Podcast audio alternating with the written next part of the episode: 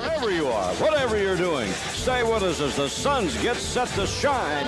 Perry to Gar Hurd. Here's the jump shot. Comes to Marley, a long three. He got it! He got it! Into Booker. Here's the three. Suzanne! Another Sir Charles, and he flies in for a wham, bam, slam. Bravo time!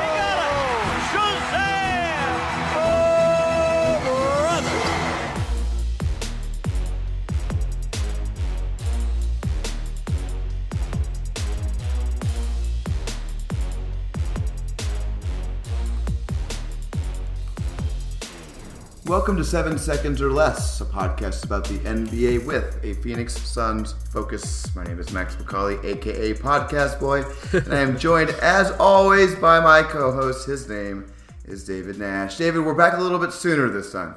We are back a little bit sooner. We've had a few logistical problems again, but we've uh, come back as promised, uh, and I'm ready for this one. I've kind of got mixed feelings about it, but I'm, I'm ready. Burying the lead here, even by just not bringing this up to start the podcast immediately. uh, Igor Kokoskov was fired. Uh, David, as you all know as listeners, is Igor's fan in chief, I would say. so uh, we're both going to give our takes on that, but obviously uh, the focus is going to be on David's opinion there.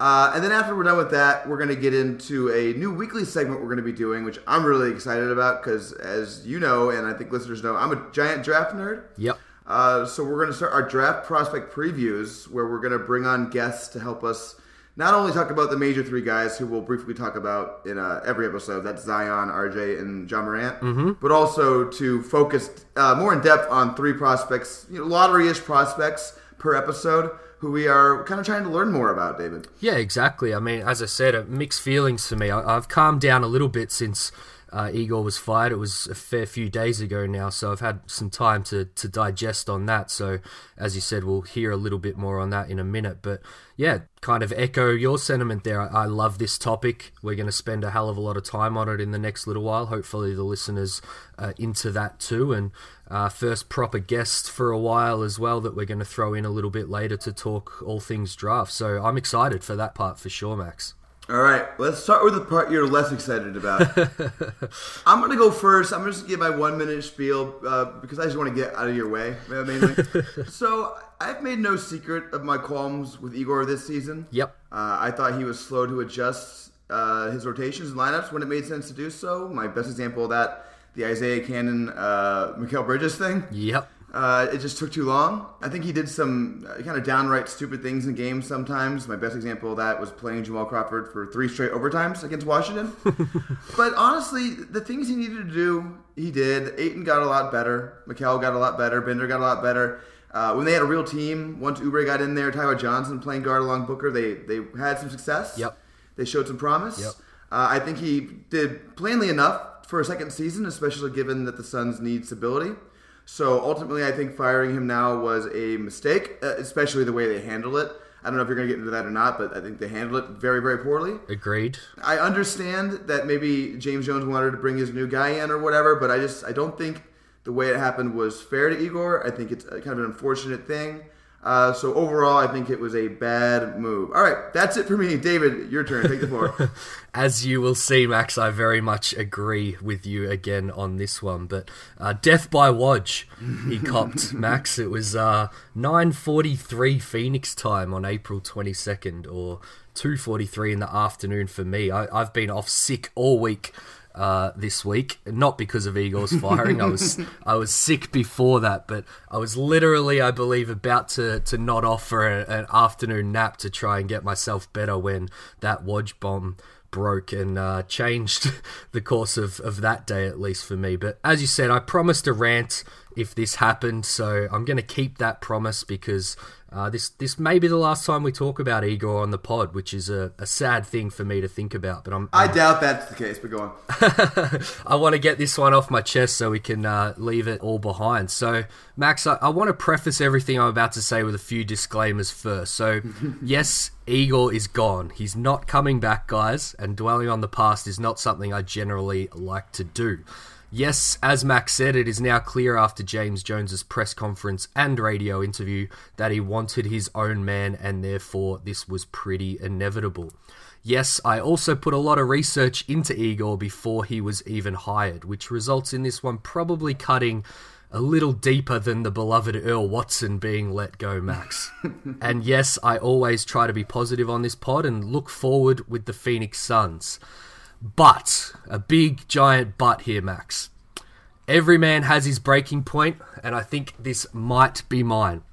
Not so much that Igor's gone, I'm a big boy, I can live without him, but I've seen so many Suns fans in the not so distant past say they're done with the team, and frankly, I've always laughed at them. As if you could turn your back on your own team, I would say to myself. But fact is, there likely comes a time with all of us where there is just so much incompetence that it becomes really hard to see a future.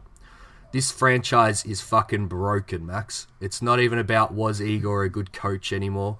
It's about even giving yourself a chance to be good as a team, as a franchise, as an organization. So before we all talk ourselves into giving James Jones his proper shot at being the guy, or before we all jump ship when Devin Booker demands a trade, I have to get a few things off my chest. As I said before, I put a lot of time into learning about Igor. In fact, he, Luka, and Ayton are probably the three prospects I've spent the most time on ever to a point where I felt like I could talk to just about anyone about them. I was so invested, but I was well researched too. I also said before Igor was hired that someone like Booker would likely initially turn his nose up at the suggestion of Igor and probably Luka too, but once he got playing with both, he'd understand their value. Booker is now a euphemism for the fan base, I think, Max. We're all Devin Booker, trapped in this perpetual downward spiral. He never got Luka, although I'm sure Booker took notice of what he did in Dallas this season. And I don't think he ever truly got the Igor Kokoskov experience either. And that's my point. None of us did. I want to take you back to when Igor was hired, Max. Sarver, McDonough, and Jones all said a similar thing about the appeal of Igor. They said he doesn't have a system, but he can coach to whatever personnel he is given.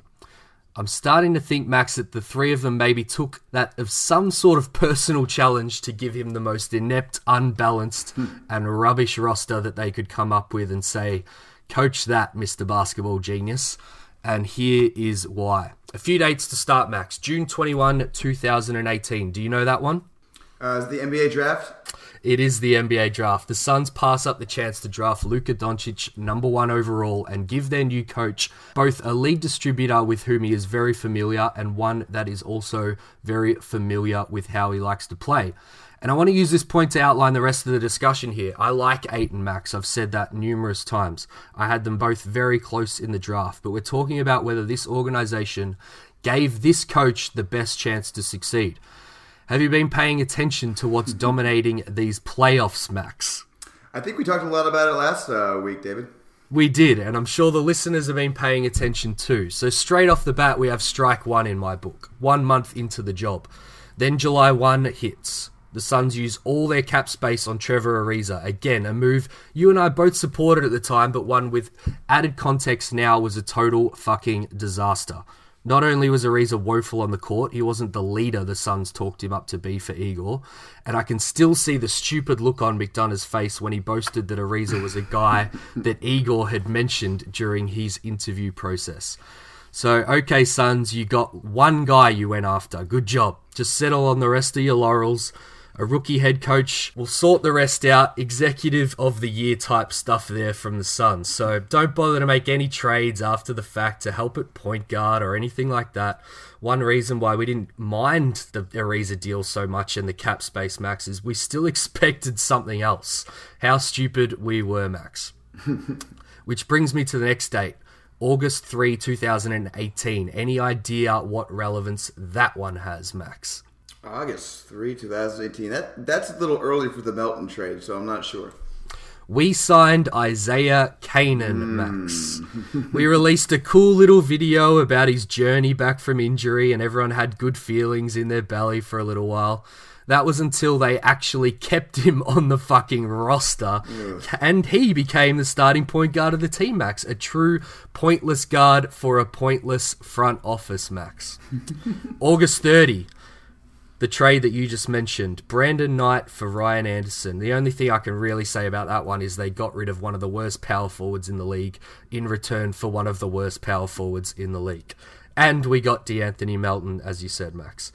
Who, as you know, we could only sign for two years because they refused to waive Tyson Chandler early. Then they eventually waived him anyway. Three cheers for all that competence, Max. September 10, Max. Ring any bells? Uh, it does not. What is what is September 10, David? What if I said unicycle gate? Oh God. That's right. Devin Booker has hand surgery, misses the entire training camp and preseason, and Igor is left without his franchise guy and key offensive weapon when trying to teach the team his offense. Not exactly ideal, Max, but at least we got all those cool videos of Booker scoring on KD at USA camp and slow motion Instagram posts of Booker pumping weights. so I always like a quiz when I've got the mic. So eight days out from the start of the season, what happens, Max? Is that when Ryan McDonough was fired? the Phoenix Suns fire their general manager. I remember sitting there like Nick Nurse in the playoffs trying to pick my chin off the floor. Did Robert Sarver really just let a guy take charge of one of the most important decisions in franchise history, spend all of our cap space, make a trade, and then fire his ass? I'm not sure that I ever saw that one coming, Max. and that is where the pointless front office comment from before comes from. So, what happened one day before the season started, Max, October 16, 2018 to be precise, the Suns got their second primary initiator, Jamal. I look like I'm about to shit my pants when I run a fast break, Crawford. So let's recap quickly, Max, because I want to draw attention to something Jones said in his press conference the other day. He said that the Suns shifted focus during Igor's tenure. They started with Ariza, Anderson, and Chandler and wanted to win, then moved to having four rookies in the rotation. He didn't even mention Crawford or Canaan, probably not wanting to draw attention to the fact that the Suns literally hired a guy known for ball movement and gave him no NBA point guard. Hmm. Pretty incredible. So I want everyone listening to ask themselves was that a fair rotation to give a first year head coach and expect him to hold the team's attention?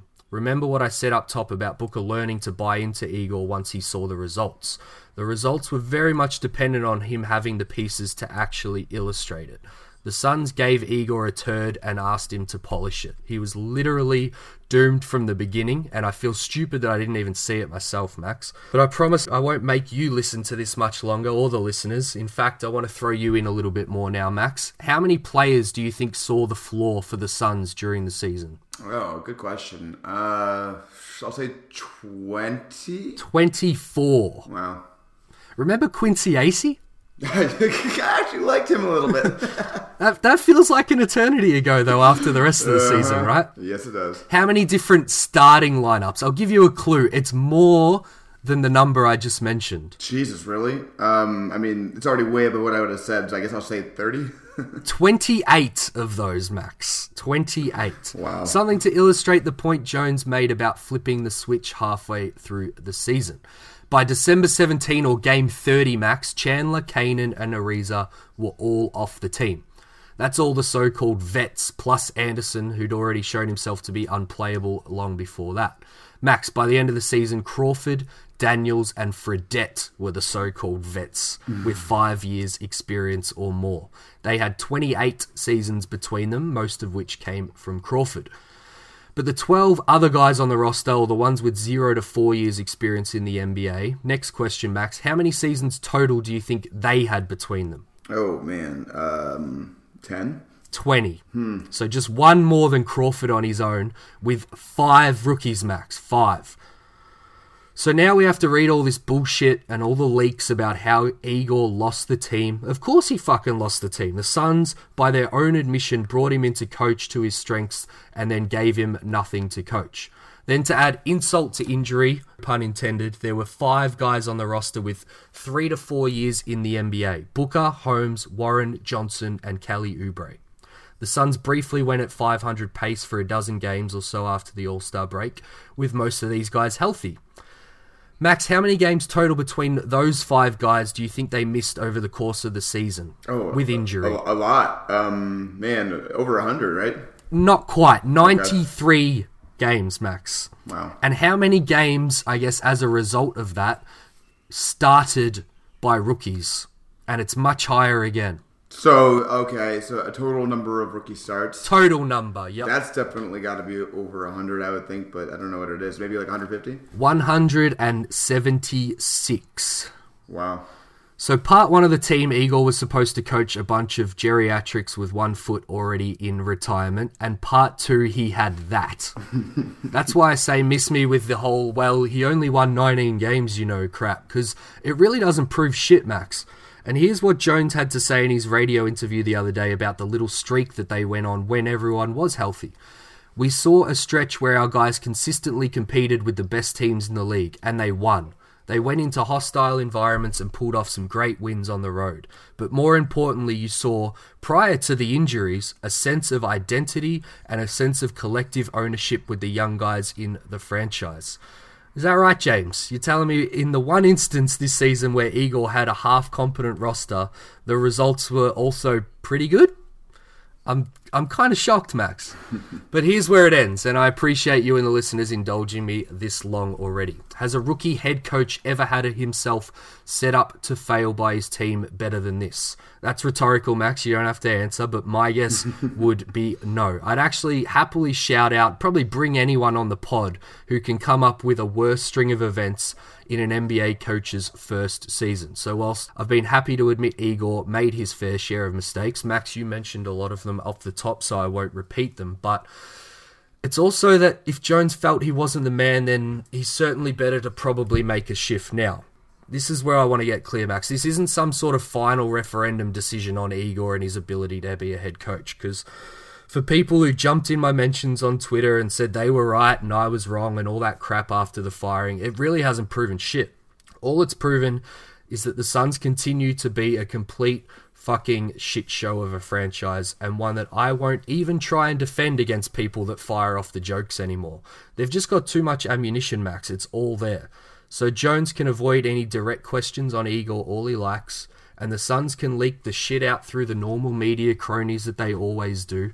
And we've already seen it happen. Like how he didn't connect with the team or had a language barrier, but it's simple. It's on them, not Igor. They hired a rookie coach and did not support him. I hope we don't get deja vu again very soon. We still don't know if Igor can be an NBA head coach, Max. He wasn't given the proper chance. All I know is he was hired as one of the most respected assistants in the league, and several have already come out in defense since the firing, too. Coming up to 20 years in the NBA, part of a championship in the NBA with the Pistons, an assistant with the Clippers, Cleveland, Orlando, Phoenix, and Utah. He was head coach of the Georgian national team and head coach of the current European champions, the Slovenian national team. And by the way, Max, he coached both of those teams in English. Let's just get that straight. because he didn't speak their language and they didn't speak his. I also learned everything I know about basketball philosophy from Igor through his online tutorials. He taught himself to a stand full of up and coming coaches. And Max, I only know English.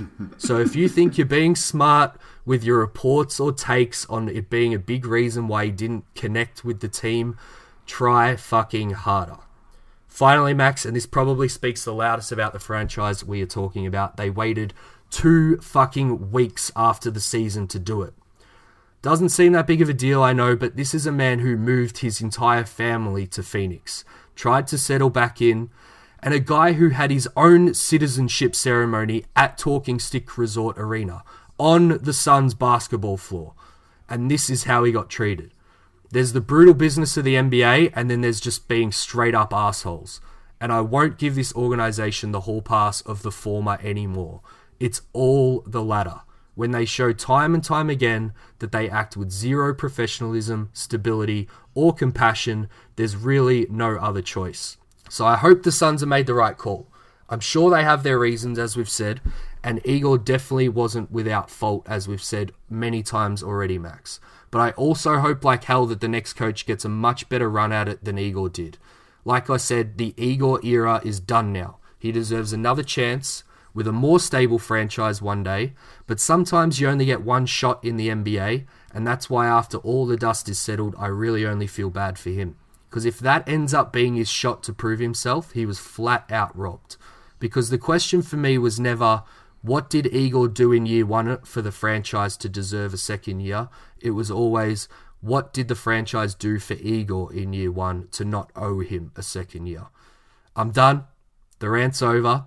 But I'm not done with the team because I'm an idiot, Max. but as I've said earlier, I am almost D O N E done with this team too. Something has to change, and we really all have to hope for right now that something is Jones. Or that we just luck into a stupid amount of talent that can overcome dumb human intervention, as we've mentioned before, Max. And that probably comes in the short form in the way of Zion. But that's it, Max. Thanks very much for giving me the floor. And uh, I don't know, you doubt me, but we may never talk about Igor on the pod again. That definitely lit up the hype, David. Uh, great job. I will say, I think that your argument for the incompetency of the Suns front office and the way they built this team and the way it set up Igor is essentially infallible. I don't really know how you argue against that. It's just true. So you have to if you're if you're going to support this firing, you're going to have to say that really, regardless of the context, Igor just wasn't going to be a good coach.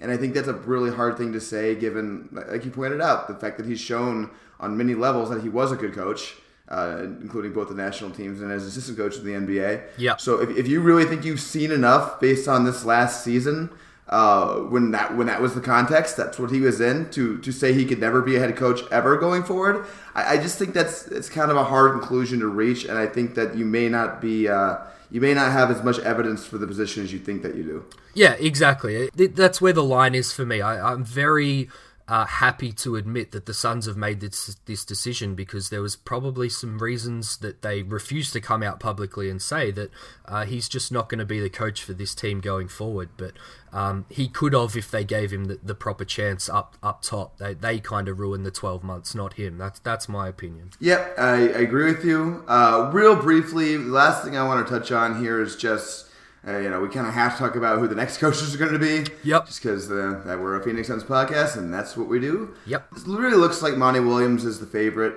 Um, I, I, think that it, it, not even just our favorite in terms of the Suns' favorite, but also I think just the favorite in Vegas to be the coach. It seems like there's a mutual interest there, and a favorite, a favorite around the league. It seems I mm-hmm. can't remember who made the comment, but he, he's the hot property on the coaching market now. Apparently, yeah, it seems like he's. It's for whatever reason the Lakers. I think are going to go a different direction. Um, probably a LeBron, you know, driven thing. Tyler. But, yeah, Tyler. It seems like that's what they're gonna do. Uh, an emotional really, chord, Max. He struck an emotional chord. Did you read what that? What the hell could he possibly do so stupid. For me, it, it's. I think it's gonna be Monty Williams either comes here or he stays with the Sixers.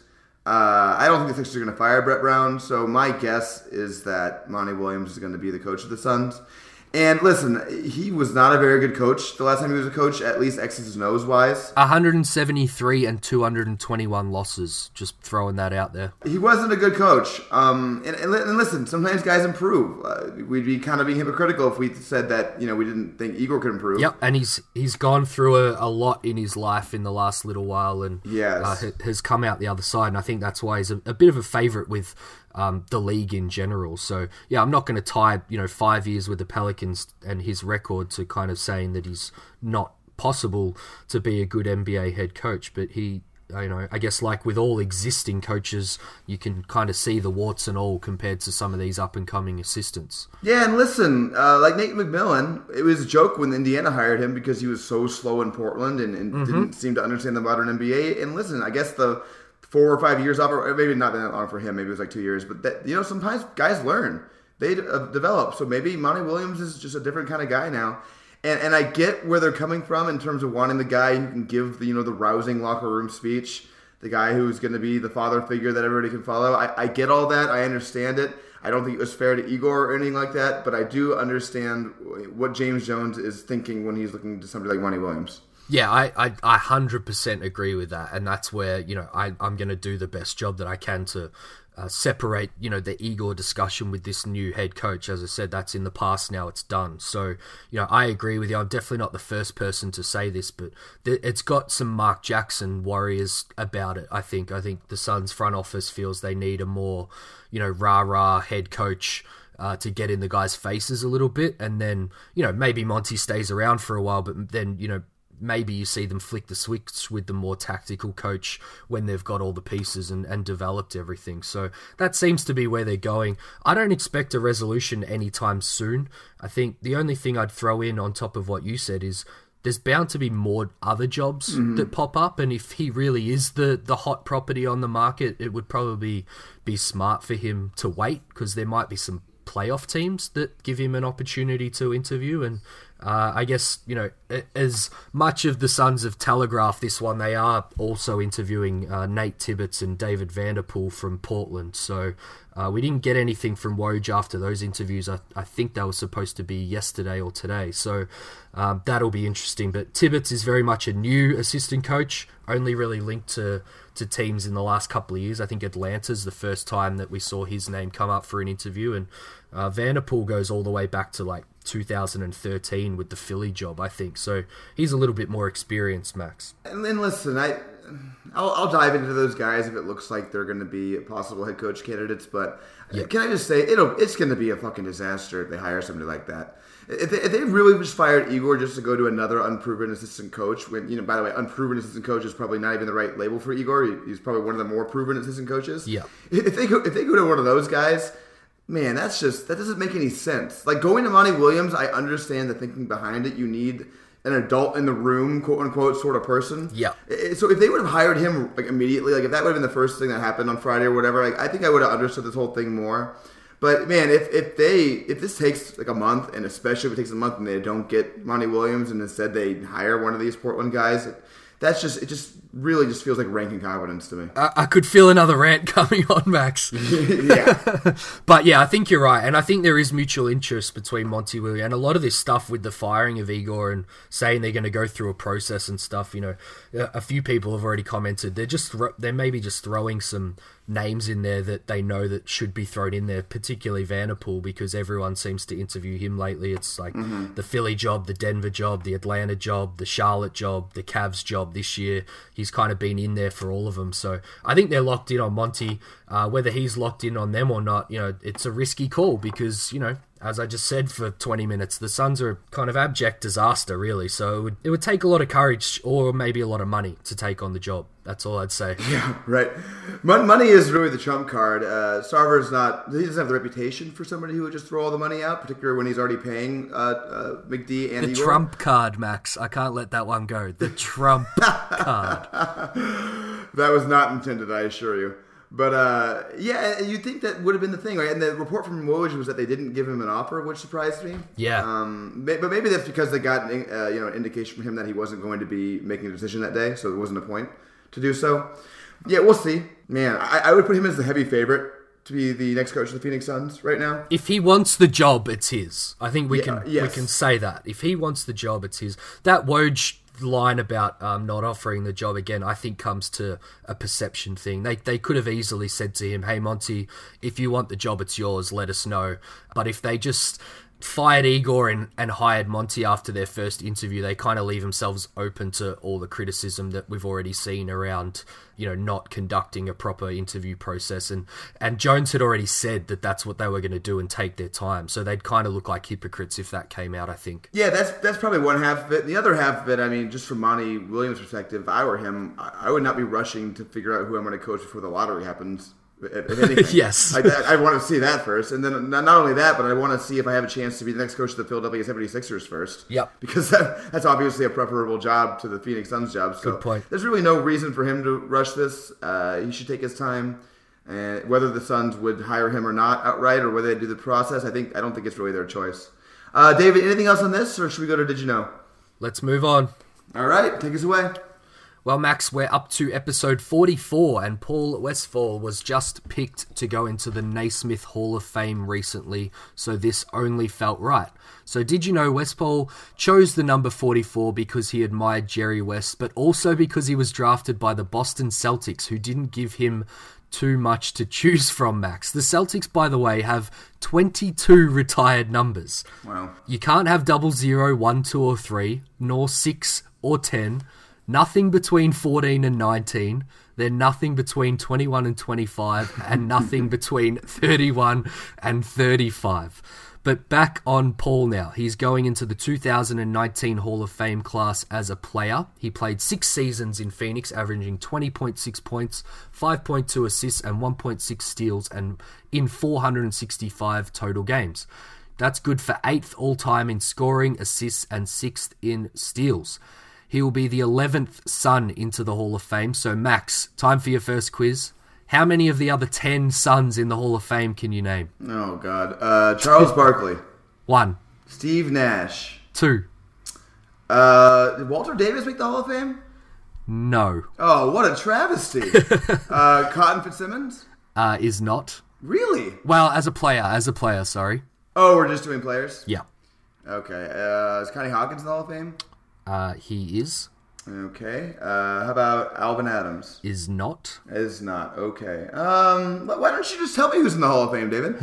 Hawkins went in 92, Gail Goodrich in 96, Charles Barkley, as you said, in 06, Dennis Johnson and Gus Johnson in 2010. Uh, this one cheats a little bit, but Shaq in 2016. Nash, as you said, in 2018, where he was joined by Jason Kidd, Grant Hill, and Charlie Scott. So that rounds out the 10 max. I probably should have gotten Grant Hill and Jason Kidd. We've covered his playing career with the Suns quite a bit in Did You Know previously, so instead I wanted to bring up a couple of stories about unlikely friendships I found while researching his coaching career.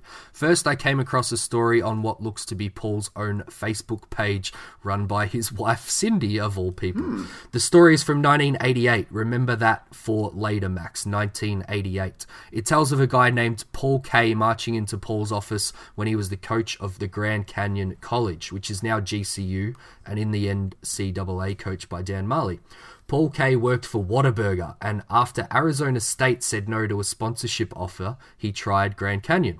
The Antelopes happily accepted the money, went on to win the NAIA National Championship, which I just learnt was a thing that existed, had no idea. and they presented Paul Kay with his own championship ring. He and Westphal still remain lifelong friends to this day, apparently. Now, Max, the inclusion of ASU is interesting for a couple of reasons here. Number one being, I believe they are your college team, right? I did go to undergrad at ASU, yes. All right. So, did you know 36 NBA players have been drafted out of ASU in history?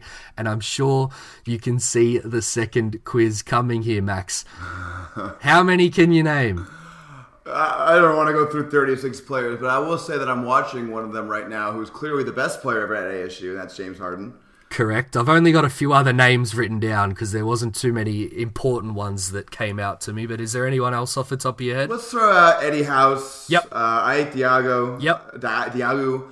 Oh, what's the guy with the Pinter or whatever? God, what was the guy's name? I'm blanking. He played around the same time that Harden did. I'm not following you on that one. P- Pendergrass? Pinder? Uh, uh, Jeff Ayres, Jeff Ayres, who became Pendergraph. Yeah, that guy. That's the one that was jumping out at me. But yeah, I'm not going to go through all these guys. You can go ahead. Well, you've named most of my list. I only had Byron Scott and Fat Lever on my list after that. Yeah. But there was also one more that I noticed from all the way back in 1975 and that I know mostly as a coach. Any idea who that might be? No, let me have it. Lionel Hollins. Oh, okay. Now, there's a reason I mentioned Lionel, and it's where the second Westphal story kicks in. Not only did he star at ASU in his playing days, he also went back there to coach and was an assistant for three years. Max, final test. Do you remember that year I mentioned earlier? 1988, my birth year, actually. Yes. Hollins was an assistant with your school from 1985 to 1988, the same time Westphal was at Grand Canyon. In 1988, they were both tapped on the shoulder to become assistant coaches for the Phoenix Suns under Cotton Fitzsimmons. Westphal was focused on offense and Hollins on defense. Funny side note and an extra tie in Dan Majerle, who I mentioned before, credits both coaches from those Phoenix days, making him the offensive threat and defensive stopper that he became. Then in 92, Westphal took over as head coach and Hollins remained his assistant until 95, including a finals appearance and two other playoff runs.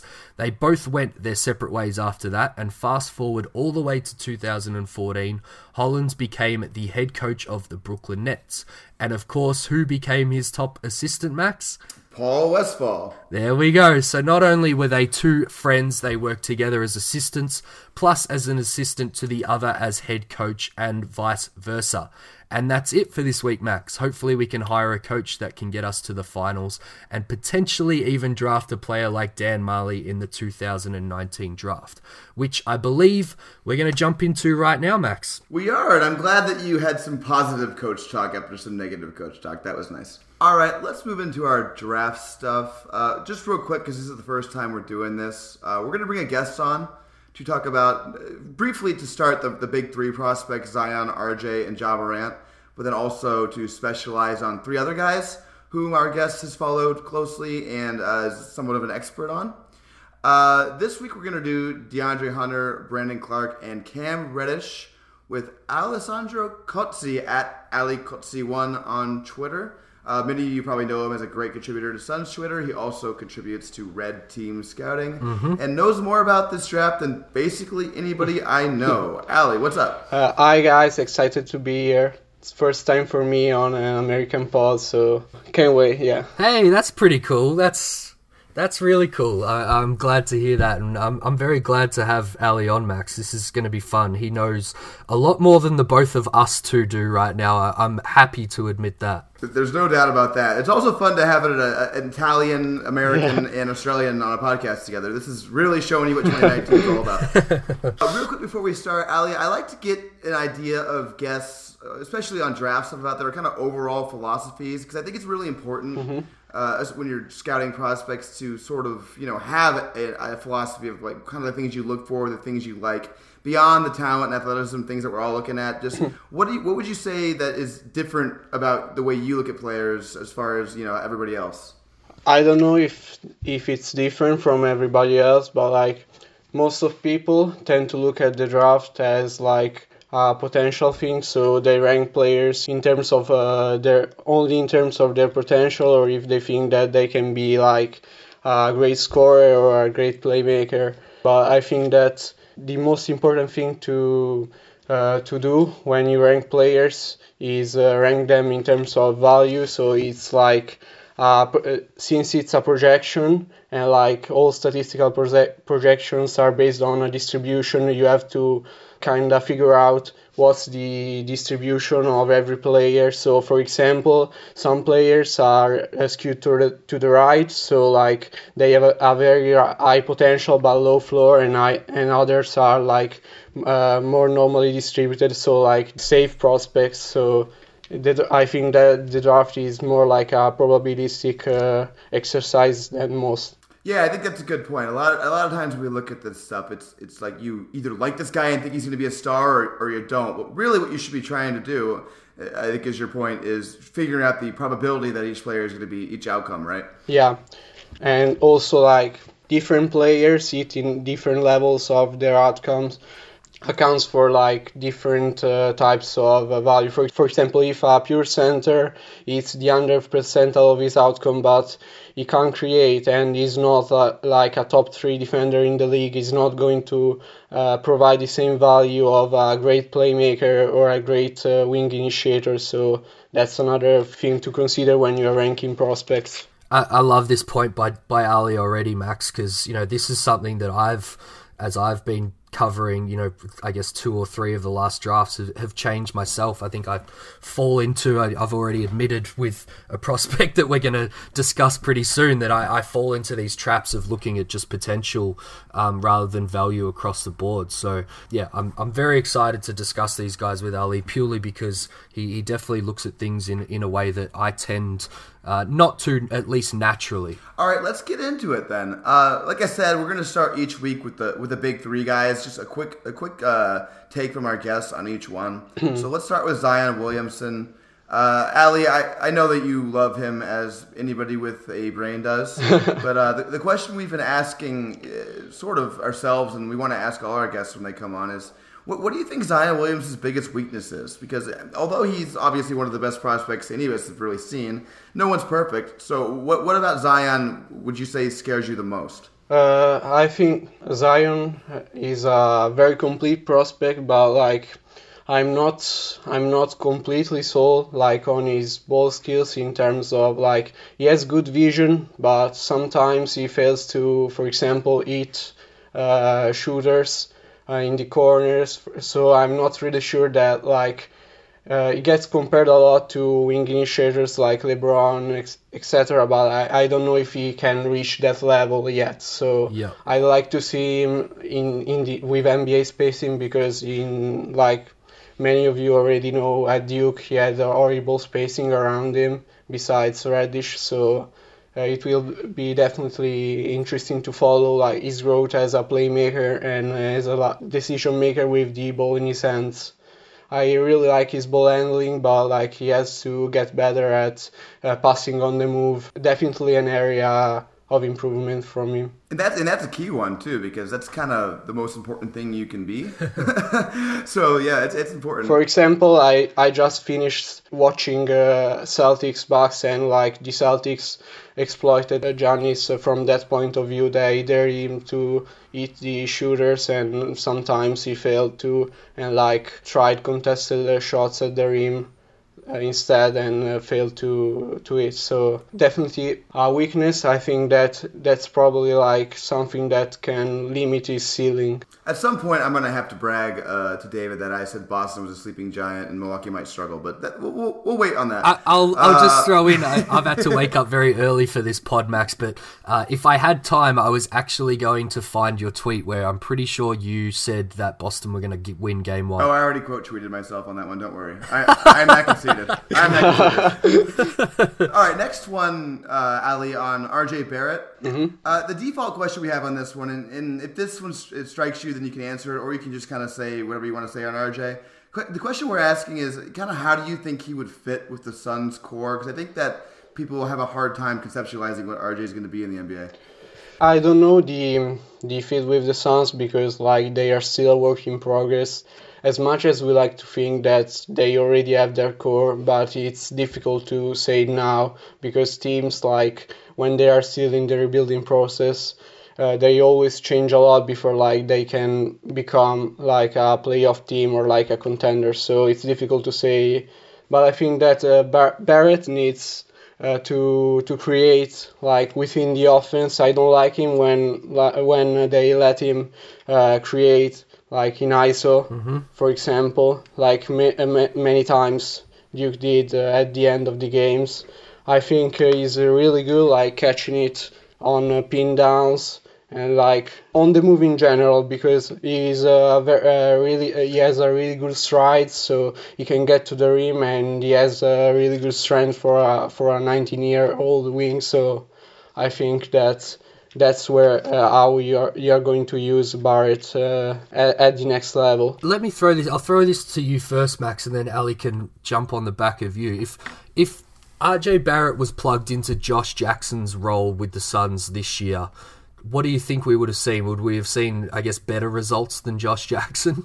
I mean, yeah, but that says more about Josh Jackson than RJ Barrett. Yeah. Uh, RJ is just. He, I mean, I think there are. I see why people are compare those two because there are some similar things to them. They both aren't the best decision makers of all time. they both can struggle with efficiency at times. But RJ Barrett to me is just a more complete player, mo- mostly because of his ball handling ability. Yeah. Uh, Josh Jackson's not bad for his size. Don't get me wrong. Um, but RJ's really, really good for his size. Uh, and I, I think that he projects to me more as an initiator than Josh does. I, I just think he'll control the ball better, and you know, I, I don't know. I, I- I see the comparison. I think there would be some of the similar similar weaknesses. Just he just be kind of better all around. Uh, what do you think, Ali? Yeah, I agree that his ball handling is more polished than Josh, but I think that it's also like a big area of improvement for him. He's a lefty and he struggles with the, his right hand when he has to dribble with, with his right hand, uh, like many lefties do. Uh, as I said earlier, I think that the most underrated aspect with him is his strength. Yeah. Like many uh, busts, uh, like uh, like Wiggins, for example, or like maybe Josh, if we can consider him a bust, uh, lacks uh, lacks strength, and I think that's a very important trait to have. espe- especially for a wing, because if you can't create uh, separation very well, you have to be very very strong. For example, Kawhi after his injury can't create separation anymore like with his wiggle. He lacks a, a little bit of wiggle, but an explosion compared to uh, to the level. Uh, of a player he was before, but he has an outlier level strength, maximizes his ability to uh, cre- to create and uh, to score in ISO. So I think that that's definitely Yeah. like his most underrated strength. Yeah, that's a great point because that's something that just plagues Josh Jackson is his lack of strength. He's so slight, and he just can't he can't finish through anyone. And the fact that he's not a graceful finisher in any way either, it leaves him without very many finishing options. Uh, David, did you want to go on there? No, I think the only thing I was going to jump in and say is Kawhi's not doing his robot reputation any favors with with how stiff he looks out on the court, just backing up what Ali said there. But yeah, I think that's a great point. I think that's why people who are still high on RJ Barrett um, really see him as as translating over to the pros really well because he's already quite big and he's got a big frame that you can see he's going to be able to continue to add on to. Whereas I guess with someone like Josh or even Mikal Bridges, you, you kind of they've got the dimensions, but they just don't have that frame where it's going to be really difficult to to add the weight onto and and keep the fluidity as Ali mentioned. So yeah, I think that's probably a, a great point to to leave on RJ Barrett. Speaking of struggling with your frame, uh, Ali, Ja Morant, where do you have him, and do you think he's someone whom the Suns should consider seriously? I have Ja fourth right now, behind uh, Zion, of course, uh, Culver and uh, Barrett. I'm still deciding between uh, Culver and Barrett because, like, it's, I think it's very, very difficult to separate them because Barrett is a better offensive player, in my opinion, and Culver is a much better defensive player. So I don't know how I'll end up with them, but I think that that's how my board is going to shape up before the draft. We're going to flip around a lot on these guys, so you, you don't need to make any apologies for uh, not being quite too sure with Culver and RJ just yet. Yeah, not at all. I really like Morant as a prospect, but I think that his ability to, to score is a bit uh, is a little bit overrated by the general discussion. Yeah. I think that he's going to be like pass first point guard more than anything because I, I don't trust a lot his ability to score, especially in the floater range, and I think it's very important for a primary creator. Uh, but also on the other end, since he's uh, right now he's a defensive sieve, you have to give the ball, give him the ball, because otherwise you are not going to like um, extract value from uh, from the pick. So Yeah. if if the Suns uh, decide to draft Morant, their number one uh, goal should be like trying to incorporate Booker and Morant without compromising the uh, ball movement because it can get stagnant at times. Uh, both are very good passers in terms of vision, but sometimes they are a little bit wild with their decision making, so uh, it, can be rough at times. Yeah, it's the, the, the big key to to this is going to be if you draft Morant, trying to figure out how to make him and Booker work, not only on defense but also, as you pointed out, on offense. It's going to be it's going to be challenging. Uh, it's also something something that doesn't happen right away. It'd be amazing if it did. So, man, in my opinion, if you draft Ja Morant. Uh, and I'll let you respond to this first, David. Then, then Ali can respond. And then we'll move on. I think you're gonna suck next year if you draft Morant. I'm not really sure how you don't. Yeah, this is this is one thing where you know all of us being friends on Twitter and, and talking about these things at length. I, I know that we all three agree on this before you even ask the question because uh, I've seen Ali make the point many times before, which would be the, the same point that I would make is if you start him for his I guess long term development, the Suns are going to suck, and as we know, the Suns don't really want to suck again next year. Uh, and then if you don't, I guess he comes off the bench. It might be better for him and the team shorter term. But you know how you bring in a starting point guard, or whether you just go with someone like Tyler Johnson or something at starting point guard, I'm not too sure. But Ali, I'll let you jump in here. But I, I think I know what your answer is going to be around what you would do with Ja if the Suns did draft him. I don't even think it's a Morant thing. In general, like 19 year old point guards are going to struggle. Yeah. The last point guard ta- I remember that did very well is Damian Lillard, who played four years in college. So Yeah. it's very difficult to to be a, a good flo- floor general from the start in the NBA. For example, this year, this year we've seen uh, Young excelling at that, but it still took him a, uh, a few months. Yeah. And even later, like he's uh, Atlanta built the entire offense around him. With the Suns, it's not going to happen. Like even if uh, whether they draft Morant or another point guard, it's not going to happen. And so like even Sexton, for example, it, it, I think it would be a very similar situation to Sexton uh, last year in Cleveland, who had uh, very good counting stats but struggled with uh, his uh, Yeah. his impact. Yeah, and I, I think you really touch on an important point there, and that's that Atlanta turned everything over to Trae Young, and even Cleveland turned everything over to Collin Sexton. Suns can't turn everything over to Ja Morant because they have Devin Booker on the team. Yep. So it's going to be really hard to figure out how, how you know those two are going to work on the floor together. I think that's really the, the key point coming from this. Uh, but let's move on. This is not a podcast about those guys. This is a podcast about three other guys. Uh, we're going to start with Cam Reddish. I'll give a quick breakdown of who he is, and then David will give a quick breakdown of sort of where he's being drafted in mocks so far, and then we'll let you lead the, the discussion, Ali.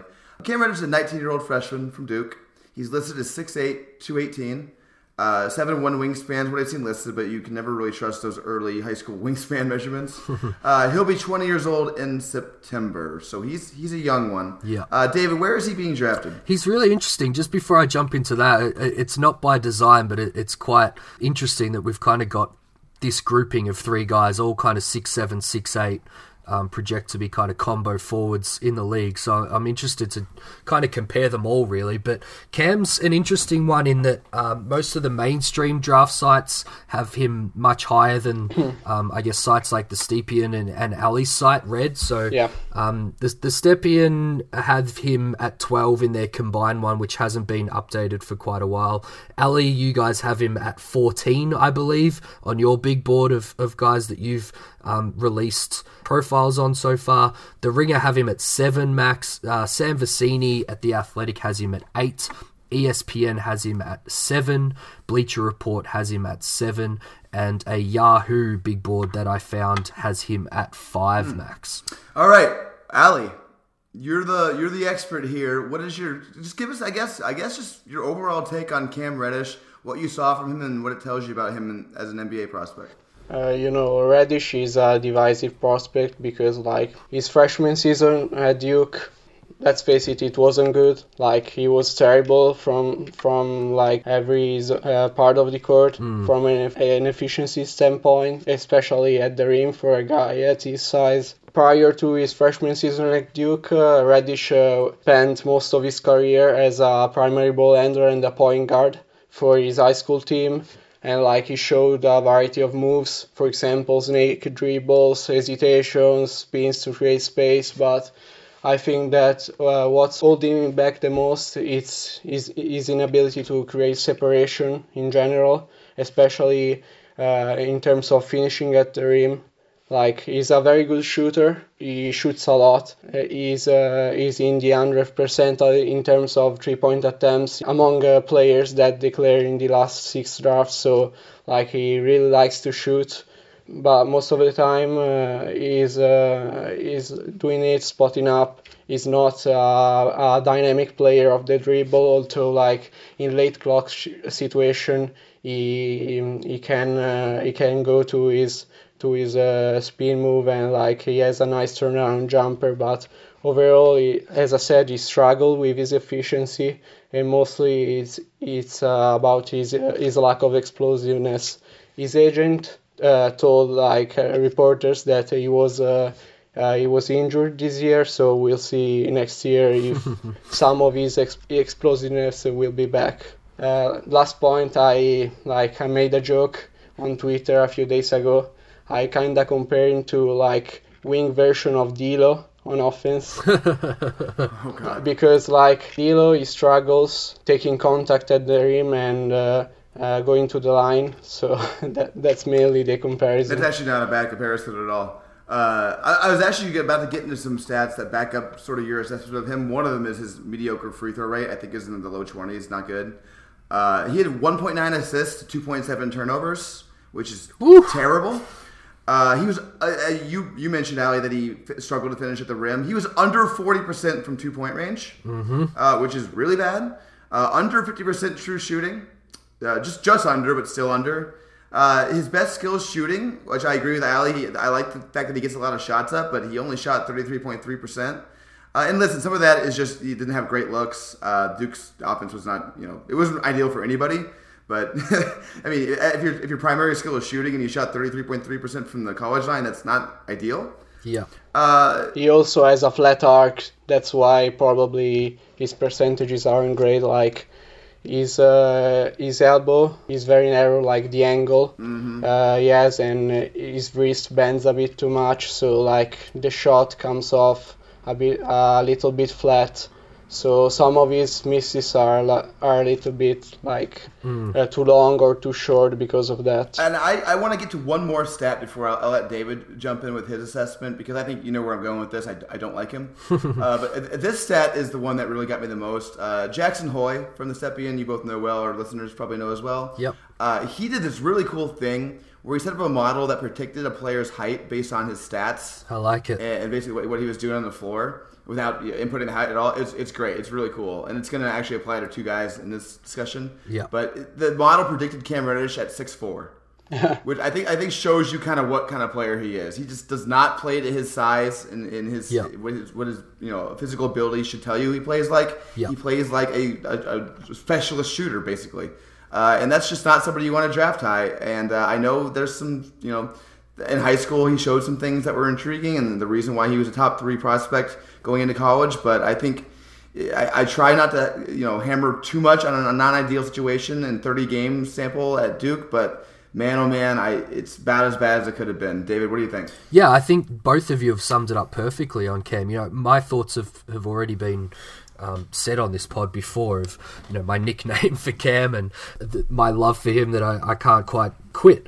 But you know, I think what you're saying is, you know, a lot of those mainstream draft sites, they're not quite ready to quit on him either because of the physical profile and what he may become. Whereas, um, you know, Elliot Red and uh, the guys there and the, the Stepien are a little bit harsher on him for, I guess, what he did produce at Duke. And, you know, my only thing with him is, you know, we do give Zion and RJ a little bit of a, a break sometimes because of, the, you know, the fit at Duke and the way that they played. And I'm happy to extend that a little bit to Cam as well because, you know, 7.4 three point attempts a game, as Ali said, 100th percentile there for attempts from three. I think I saw something the other day where his NBA threes were actually better than the 33.3%. Um, which you know could lean to a little bit more spacing and, and shooting a little bit better from even deeper max. But you know I kind of see him as my favorite you know jack of all trades guy I suppose in the draft. But he's definitely sliding down my board purely because you just don't want to take a guy like this too high in the draft. So I'm not going to pin you down on this Yep. exactly yet, but where where what range do you think you'd have him in? I reckon he's going to be in the Bridges' range from last year mm-hmm. for me in the end, Max. So he probably started in the top five for me, and then be- and it, it says probably more about this draft class, which we're going to get into in the next few weeks, than Reddish himself. That he still manages to maybe sneak inside the top 10 max and that's purely because there's probably not too much pressure on him from others elsewhere at least from from where I sit although you know I've seen there's been plenty of people that are happy to slide him back a lot further than that But- Ali, how about you personally? Because I uh, I know where your site is on him, but where where do you have him personally? Yeah, I have him in the late lottery, but like in his defense, I really like him as a defender. Like I think he can be like yes Mikal Bridges type, not in terms of effectiveness, but in terms of role at the next level. Yep. I don't like him on like bigger wings and bigs in general, but I think he's pretty good at the point of attack and like he's a menace of ball. He has a really long wingspan and like uh, he's really good at playing the passing lanes. I think he was incredible uh, in terms of uh, transition defense. I saw him a lot of times like completely uh, blowing up plays like with his length covering two two guys at ti- uh, at the same time with length in transition. So like I'm if he buys in, uh, I think he can be a great role player. But he has to buy in because uh, from his interviews and like from from what we are hearing, he, he thinks he's a point forward and he wants to be a main creator. and I think he's not going to succeed at that at the next level. I, am really glad that Ali's mentioned that, Max, because for someone like me who saw him as being I guess, a little more capable than what he probably is going to be in the pros. The defense is actually the thing that swung it back around for me. He's incredible on that end and, and one of the best prospects that I've scouted so far from this draft as a defender, as Ali kind of just broke down then. So the thing with me is like, if he just shot, you know, if he shot maybe 36, 37% on those threes and then showed the defense that we saw him play at Duke, all of a sudden you're probably talking about, about him being the best 3 and D guy in this draft. But I think people see that 33% that you outlined before with the, the high attempts and, right. and kind of get a little bit lower on Cam. But as Ali ended with their max, it, it all comes down to his attitude, I think. If he's willing to come in and, and play that role, and, you know, to his credit, he didn't really sulk at Duke even though he was the third option on that team and things weren't really set up hmm. for him to show his strengths too much. So if he can continue that attitude into the pros rather than the attitude that Ali's mentioned in, I guess, uh, interviews prior to college and things like that about what he wants to be as a player, then I think there's still something really interesting worth looking at there with, with Cam. The last thing before going on, uh, I think that I would have him higher if he was better at attacking closeouts because like even past 3 and D prospects like Bridges last year was much better than him at attacking closeouts and yep. finishing in general. Yeah, so that's that's a real concern. But over to you, Max. Yeah, I think, and I, I guess I'll give where I have him. I mean, I don't know exactly yet. I'm, I'm probably leaning more towards late lottery, uh, like Ali. Mm-hmm for me, it's like if, if, you're putting him out of your lottery, if you're taking something like, like just to put a name out there, Ty Jerome over him, I think you're kind of missing the boat he, he had 30 games that were like shitty. Yeah, he had a bad situation at Duke. It, it didn't make sense for him, and he struggled. Uh, but a lot of the things that made him such an intriguing prospect are still there. It's just, like Ali was getting to earlier. The probabilistic outcome is less yep. than it was before, but it's still there. And in this shitty draft, like I think you just gotta, you know, at a certain point, you just take him and pray that he hits his high percentage outcome. yeah. all right, let's move on to somebody who I like a hell of a lot more, and I think we probably all do. Uh, his name is Brandon Clarke. He's from Phoenix, Arizona. He is. Desert Vista High School, which I grew up very close to. He is a 22 year old junior from the Gonzaga Bulldogs. He's listed as a 6'8, 215 pound forward, possibly small ball five in the NBA. We can get into that. Uh, the wingspan I'm seeing for him is about 6'10, uh, not confirmed, but it, it, looks about right based on the eye test. He will be 23 in September. David, where is he going in the mocks right now? This is why I mentioned this grouping up the top because this one's really interesting. He, he's kind of the flip side of, of Cam Reddish. The the Stepien have him at five. Uh, Red has him at eight, and then everything kind of goes out from there. The Ringer have him at ten. Sam Vecenie has him at twelve. The last time I saw, ESPN has him at fourteen max, and Bleacher Report has him at eight. I'm not even going to mention where Yahoo has him because I think it's a joke. So uh, that's pretty much, yeah, as I said, the opposite to Reddish in terms of where I guess mainstream sites and, and dedicated draft sites have him currently going in the draft. And the last thing I'd add before we throw to Ali is uh, I have nicknamed him Stretch. Hmm, interesting. uh, I'll give a shout out to Ross Homan on Twitter, who's uh, a great follow for anyone who's wanting to follow the draft. He works for the Stepien. He he kind of got me onto that. He, he posted a little thread a couple of days ago where he illustrated Clarke's body control, which is probably something we're going to get into. But he has this knack of of keeping his lower half pretty much straight up and down while contorting his top half and, and finishing around the rim. And that's where the stretch kind of comes from for me because it reminds me of a, of a stretch Armstrong doll that I had when I was a kid, Max, where you could kind of manipulate it in any direction that you want. And obviously the, the arms as well and the shot blocking lends itself to that nickname as well.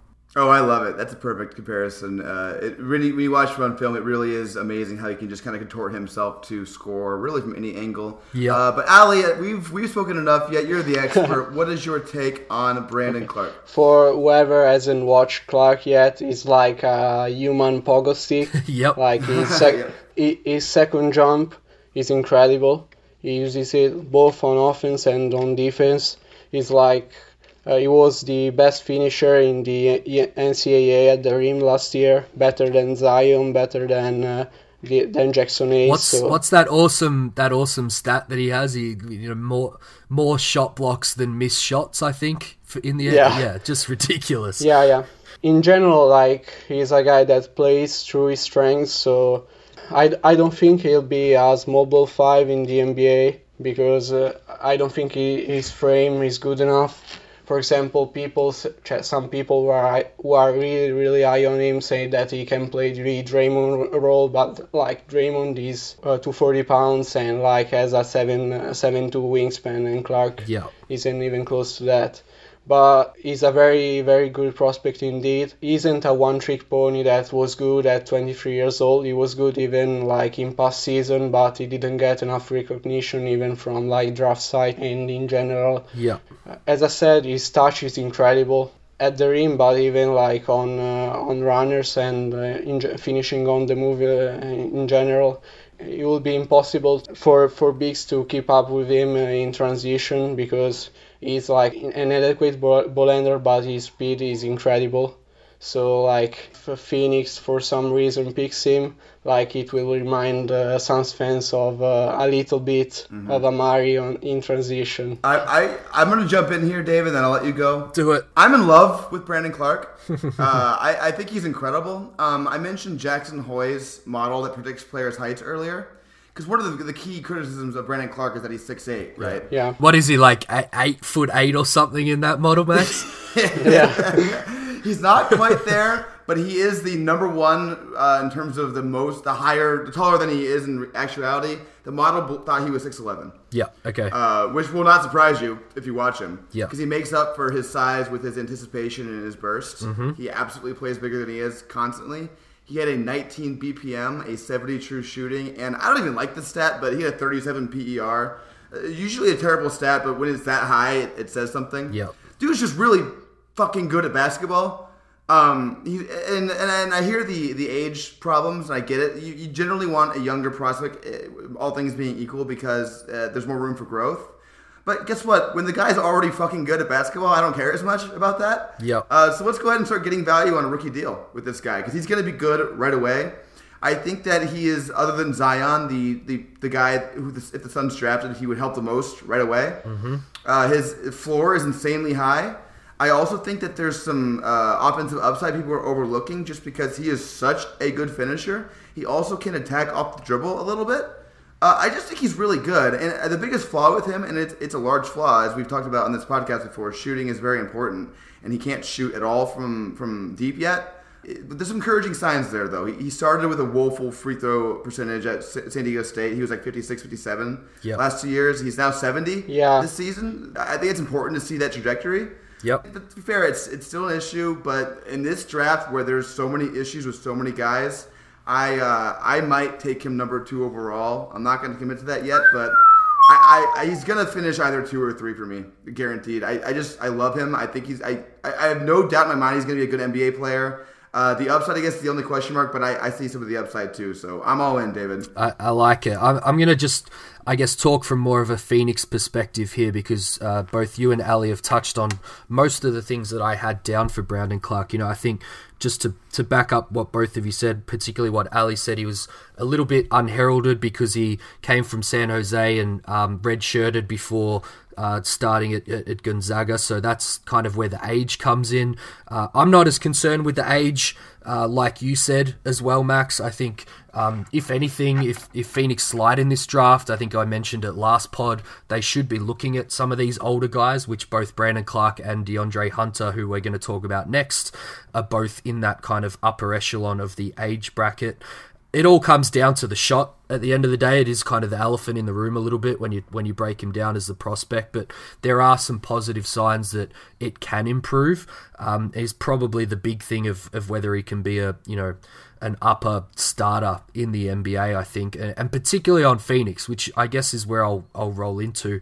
I'm fascinated about this fit with Ayton Max. I think Clarke can come in as an older guy and come off the bench, play some backup four, maybe some backup five. Obviously, we all differ a little bit on what he may be able to do as a as a five, a small ball five, but particularly as a backup to start with, I think he'd probably be okay with some of the lineups that we see hmm. second units from other teams kind of roll out. But for me, the fascination with Ayton is I watch this guy's timing on cuts and you know back alley oop plays, and I just automatically picture DeAndre getting attention on the post. And DeAndre's a good passer. Like if you're open, he will hit you. And I think we spoke about this a little bit with DeAndre Ayton when we were breaking him down as a prospect. We didn't see it a great deal in his first season, but vertical spacing, it's a it's a weird term, it's a, a relatively new term. But if you have Brandon Clarke cutting from the other block or, or down the middle when DeAndre Ayton's got the ball. The vertical spacing there because of the, the pogo stick nature of this guy. Every film highlight that I watched, every breakdown that I tried to, to take in Brandon Clarke film, it was the number one thing that stood out with me the high, the whole time. Like his timing to the bucket and then his ability to finish around the bucket. You, you pair him with DeAndre Ayton, and that's something that you could really look forward to in the future, Max. I agree. Ali, uh, yeah, you, you take over here. Guys, talking about the shots, like during his his red shirt year, he tweaked his mechanics completely. Yep. Like he had a terrible form before, so it's like he's still developing, but like I think he'll be a fine as a spot up shooter, uh, which is like enough for a for a four in the NBA. And like as as you said, guys, I think with Ayton, like the defensive fit will be incredible. Because let's face it, Ayton is not the best rim protector in the world, especially coming from the weak side. Exactly. And like Brandon Clarke is plays like a free safety. Like he's uh, really incredible at um, coming from the weak side and uh, clearing clearing it up with like uh, with a weak side block. And as I said, like his second jump is really good. So even even when like guys use a fake, immediately recovers and blocks the shot. It, uh, and sometimes like he, he seems even su- surprised he got there. so he's a really fun player to watch. And like as as you said, guys, he's really technically sound and like also he knows his role, so I think he will be really good in Phoenix. Yeah, we, we talk about those, you know, I go over it a lot, probably too much, Max, that the boxes to tick with a point guard next to Devin Booker. You've kind of got to start to think about that with DeAndre Ayton, and obviously someone who can shoot the three, um, weak side blocking and rim protection, as Ali just outlined, and then just, you know, kind of general fit between the two and how they can play together. Um, and Brandon Clarke ticks a lot of those boxes. The the outside three is obviously the biggest one right now that you'd hope he can develop. But you know, then again, there are a lot of people very hopeful that DeAndre Ayton is going to be the one that can be the the outside three threat. And then all of a sudden, if Brandon Clarke has all that room to operate in himself, it's just something that I get excited about. Not not saying you draft him and, and start him next to to DeAndre at power forward, but you know, if the inevitable happens and Phoenix slide in the draft and everyone gets upset, you know, if a guy like Brandon Clarke's sitting there, I, I definitely won't be upset, Max. Well, think about this. Like, remember when we put Dragan Bender into the starting lineup and that stabilized things lately? Exactly. Like, I mean, yeah. Brandon Clarke's a hell of a lot better than, than Dragan Bender is, man.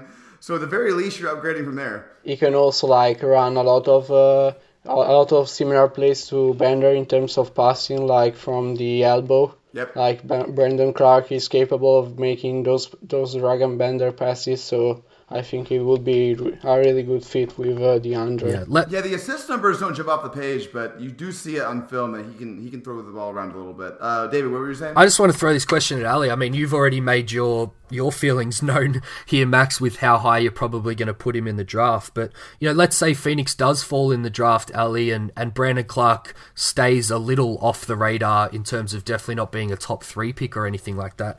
Question without notice, but is there a higher uh, upside pick in the draft that, that isn't Brandon Clarke? You mean if Phoenix, for example, falls to seven? Yeah, six or seven or something like that. Would, would Yeah. there be anyone else that you would take over Brandon Clarke? Probably not. Like I have Clarke sixth Yep. right now in my board, so I probably I'll probably take Clarke. but also like I don't know how Jones and like the new coaching staff will see the players. So maybe like the new coaching staff will want a different type of player at the four position. So I yeah, don't know. I mean, we- we're all the same there, Max. None of us have any idea what Jones or, or the new coaching staff that No. we don't currently have yet is thinking. Well, so, I, ho- I hope that they're uh, looking to get good basketball players on the team. Yep. Uh, that's generally what I like, and if that's what they're interested in, then they'll be interested in Brandon Clarke. But we should go ahead and move on. Next is DeAndre Hunter. DeAndre Hunter is a 21 year old sophomore from the NCAA champion Virginia Cavaliers, and he was a huge part of why they're the NCAA champions. He's listed as a 6'7", 225 pound guard, although I don't think he's going to be guard in the NBA. No, definitely not. He's a big old seven two wingspan, so that's that's encouraging. Uh, he'll be 22 in December. David, about where is he going in drafts right now? Stepien has him 10, Red has him 11, The Ringer, Sam Vecenie, and ESPN all have him at 5. Bleacher Report has him at 10, and Yahoo has him at 10. So it's a pretty consistent, I guess, inside the top 10 one there, except for Red currently. And I guess that perfectly segues into the format of of this pod, Max. I think you know Cam Reddish was the the expert one up top. Brandon Clarke was the one that Ali was higher on than most um, in in the general consensus, and I believe DeAndre Hunter is one that he's a little bit lower on than the general consensus. Ali, take it away. Uh, yeah, I'm not low on Hunter in terms of like I don't have him in the 20s, but like Reddish, I have him in the late lottery range. I think Hunter is going to be a really solid player. Like he's going to play 10 years in the in the NBA maybe. But when I watch Hunter, I see a large wing who's a solid ball handler. Like he has a nice crossover and left to right between the leg uh, move. Uh, but he hasn't flashed yet the ability to chain his dribble moves together. So he doesn't have a ton of shake. And like that factors into the fact that he's not really good at passing on the move. He, he showed nice vision in stationary situation, but like he's not a, dy- a dynamic player of the move, both as a passer and as a finisher. I like he's not really good at finishing, especially uh, like when he has to take contact.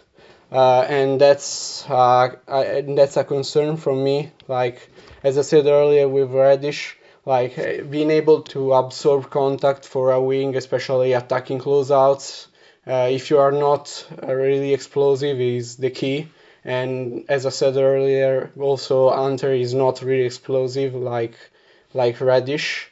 Other than that, obviously he's a more polished player than uh, than Cam, both on offense and on on defense. For example, like he has a two point, uh, almost a 2.0 assist to turnover ratio. Like he really makes like boneheaded plays. Yep. He plays within his role. He knows his role and plays within his role. And in general, like I don't think that is going to in like the in the most probable scenario is not going to be that type of player that is going to provide like so much value that it will be justified to take him in top five. Because like while he's, g- he's a good defender like he's a good uh, on-ball defender and he can switch on smaller players. Yep. he um, uh, is not dynamic enough uh, in my opinion to be a full-time three for a very good team and on offense I mean and like on defense he struggles against the bigger players not only with Zion because I mean nobody in college could guard Zion but like in general all year he struggled against uh, bigger players. And while I think that his ideal role uh, in the NBA would be like playing at the four on offense but it's going to be difficult to like find an ideal uh, role on defense unless he gets picked by a team that understands the, his weaknesses. But right now, like he gets painted as a lockdown defender, and and I don't think he's going to be that type of player, especially since like as I said, he's not that explosive. Like he's really sound with his footwork and like he uses his strength well, but. I don't think he's a high ceiling defender. Like No, I, I think that I totally agree with you on that. I think you're dead on. Um, I see him as he has a couple of skills that we all want, right? The dude can clearly shoot. Mm-hmm. The dude Yeah, can yeah. clearly play defense at a at a certain level that is going to be useful in the NBA. I just don't see a lot of the connective tissue. I, I don't see the floor game kind of at all with him. I, he's not a passer. Uh, you'll, you'll just lose him on offense sometimes. He'll just sort of disappear. I'm not sure if he he doesn't totally passed the good at playing basketball test for me. he obviously has very good basketball skills. I just I don't see it all put together. And I mean I you know the one time that's really uh, the high profile time that's pushing against my take here is the championship game where he was awesome and really won the game for Virginia. Yeah. But even there, it was a lot more of him just using these skills than anything else. And Yeah, he- and I think he's one of these guys. I think I think you're hoping. This is the kind of prospect you're hoping to find in the 20s. You don't want to have to take this guy fifth. Yeah. This, this is somebody like you know what's the guy from Minnesota last year? They, they took the wing uh, who was really good. Okogie. Koji, yep. Yeah. Yeah, you're hoping to find that guy in the 20s, and I, I think that's kind of what he is. Maybe his upside is slightly higher, but for me, not enough to, to really throw him way up on my board. I mean, just because this draft sucks, I'm probably gonna end up having him like six or seven. but uh, he's just he's just not that exciting to me. He's not an exciting prospect. He's he's I think he's okay. He's fine. I think he'll be a good NBA player, but not something to get excited about. What do you think, David? This is why I love having someone like Ali on a, a pod like this, Max, because he, he pretty much covered off all, the notes that I had down for DeAndre Hunter, and I can kind of just fill in the, the gaps a little bit. One thing I will say on, on you know on top of Ali's assessment of him and, and yours too, for anyone who doesn't know a lot about Hunter, go and read Cole Zwicker's February piece on Hunter, which I think gives you a pretty good feel for Hunter, even though it was written a couple of months ago and, and covers on a lot of the things that we've discussed here.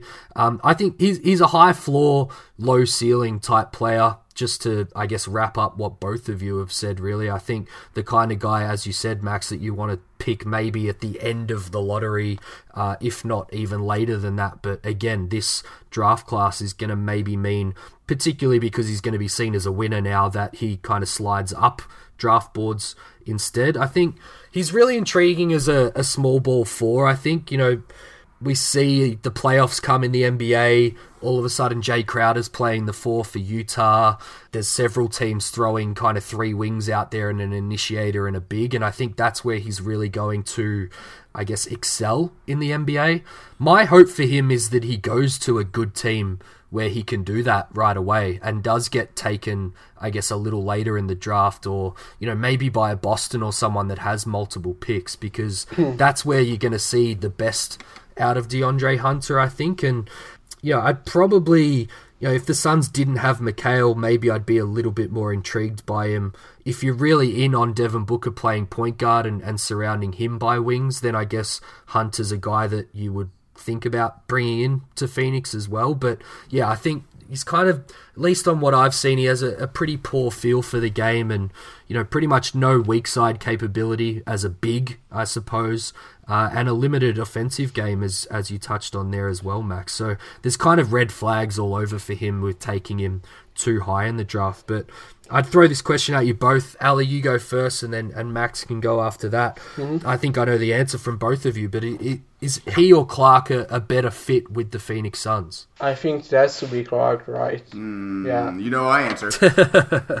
As I said earlier, those guys that provide so much value in the playoffs are guys that make impact plays on defense, like the PJ Tucker of the situations. Like he's obviously undersized for the position, like he's six four or six five, but like uh, the PJ Tuckers are guys that unbelievable in terms of strength and like are able to leverage their their strength Yep. in order to make impact plays. Are all IIQ guys, and that's not a concern with uh, Hunter. Yeah, he's like he's really good in terms of uh, in terms of positioning IQ. But I think that if you can't finish, like if you can get there, but you can't finish the play, like you can't be those type of the small ball fours that are so valuable in the playoffs. Yeah, I, I, I think DeAndre Hunter is going to be a good player for a long time. I, I think we all kind of do. It's just it's just lacking that it thing. I don't know. It's like the most you know talking head Skip Bayless thing ever to say. It's just like that guy doesn't jump off the screen for me. You know what I mean? Yep. Yeah, and from a from a from a Phoenix point of view, I see his ceiling more if he goes to Boston. Yep. I'm sure Stevens can turn him into something, but if he comes to Phoenix, like that ceiling becomes even harder to reach. David, any any final thoughts before seven seconds or less? Not really. I, I think, you know, I guess when I watch him, I think of a guy like Taurean Prince, who I loved coming out of college, but thought probably a little too highly of himself coming into the NBA, whereas Hunter at least, you know, I guess being positive here has the, the chance to go the other way rather than trying to scale him back like I think you need to do with Prince to make him a, a more efficient player. I think Hunter can come in right away and do what he does and, and hopefully build on it. And as you say, I think that's probably better under someone like Brad Stevens. Although I would note that on the limited stuff that I know from James Jones, it wouldn't surprise me if he liked a guy like DeAndre Hunter, Max. Yeah, no, I agree with you. I could I could see him being someone that's a, a James Jones's type. Uh, but let's go ahead and move on to seven seconds or less, which is the segment where one of us asks the other and the guest three questions for which the responders have seven seconds or less to answer. David, this week it is your turn to ask Ali and me the question, so take it away. It is, and I'm not going to uh, put you under the seven seconds time restriction here, so feel free for both of you to, to go a little bit longer if you need to. But uh, my first one, it's going to all be playoff lean because we like to talk a little bit of general NBA somewhere on the pod, Max. So I'll go to you first and then Ali second. Uh, what was your favorite first round matchup and why? Um, I'll take Damian Lillard versus the world as my favorite uh, first round matchup. No, really though, it's just for me the story of the first round was Damian Lillard. I think I tweeted this uh, that Game Five performance, even though it was a Game Five in a first round, was uh, an all timer. Yep, a top ten all time play performance. I, to score fifty and to hit a, a series winning shot from thirty seven feet out on a step back is it's really just it's the stuff of legends, and it was an amazing thing to watch. Ali, yeah, I agree with Max. Also, like I really like the Nets 76ers matchup, like the Ben Simmons, uh, Jared Dudley, like they're fake fighting towards each other. the fake fighting between uh, Ben Simmons and uh, Jared Dudley was incredible. Like it was entertaining. Even if like the the Sixers ended up for one, like it was re- a really entertaining series. Yep. No, no arguments from me there. So next, I'll, I'll throw this again to you first, Max. Who's one player from the playoffs that you'd love on the Suns next season? There's two rules here. It has to be somewhat realistic, so no Kevin Durant's. I'll offset that a little bit by they don't have to be free agents though, so you, you can think of uh, a guy that, that we might be able to trade for or someone. So maybe an an unheralded guy. Yeah, you really you really stole my thunder there. I was going to go with the same answer, with Damian Lillard again, but uh, that's not realistic, so I can't do that. Man, that is a really hard one. I will say, man, I hate doing this just because we always say this guy's name, but I, I, I just want Nikola Mirotic on the Suns really badly, man. I just think he makes so much freaking sense. I mean, if we draft Brandon Clarke, maybe less sense, but he's just exactly what you need next to Ayton. So I'm just gonna, for the four thousandth time in this podcast, say Nikola Mirotic. Wait, does that mean we root for the Bucks to to go poorly? I think so. Yeah. Ali, what's your answer? A guy who's a free agent, for example, Aminu. I think he will be really good on the Suns, especially on defense. Like he's a very good defensive rebounder and like uh, an hard-nosed defender in general. Mm. Like is what uh, the DeAndre Hunter will be if he was a small ball four. yep, I like it. Good tie in there. All right, an easy one to finish. Max, you 1st Mm-hmm. I want your Eastern Conference Finals, your Western Conference Finals, your finals, and the eventual winner, please. This is probably going to be recency bias theater Yep. because uh, the, I think we've seen some really uh, obvious things to start off the second round. Uh, I think Toronto is going to really wipe the floor with Philly and then end up facing. I, I, I before I would have said Milwaukee in seven, but after today, I think it's Boston is actually going to win. I think Toronto beats Boston. Yep. Uh, Toronto will face uh, the winner of Portland, who will beat Denver because Denver sucks, in my opinion. Uh, and then I think Golden State's going to beat Houston, but it'll be really damn close. Yep. Uh, Golden State beats Portland in eh, probably like a six gamer, maybe. They want to make it fun. And then I think I think Toronto actually will take Golden State to seven. Yeah, I, I have a lot of faith in Toronto now. That the way Ka- Kawhi has now become like Kawhi again, and with that plus with the, the you know the rest of that roster, that's that's a scary ass team. So Warriors beating Toronto in seven, though. Still. Yep. All right, Ali. I think I'll go in the same way in the East. Like I think that Boston will probably beat Milwaukee in seven, and like Toronto, I think we will win with Philly in five or six. Yep. Boston versus Toronto is really interesting because like I don't think Boston has anyone to guard Kawhi. It's like the the most difficult matchup for the possible for them. So I think I will take Toronto like in six or seven.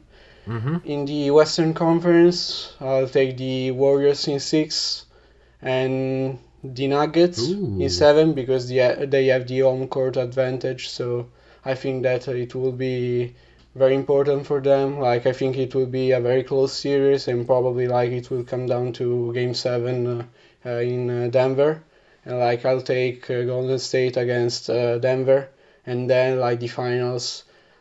Uh, it's really tough because it depends on like whether Golden State arrives there healthy or not because they are already a little bit like injury plugged. So I think that I'll go with Golden State in seven, I think. Alrighty. Thanks, guys. Thank you. Yeah, thanks. Uh, please, everyone, rate, review, and subscribe. As always, Ali, thank you so much for joining us. Uh, go ahead, promote something from your uh, from your draft, your your very large draft catalog of stuff, and also your Twitter account.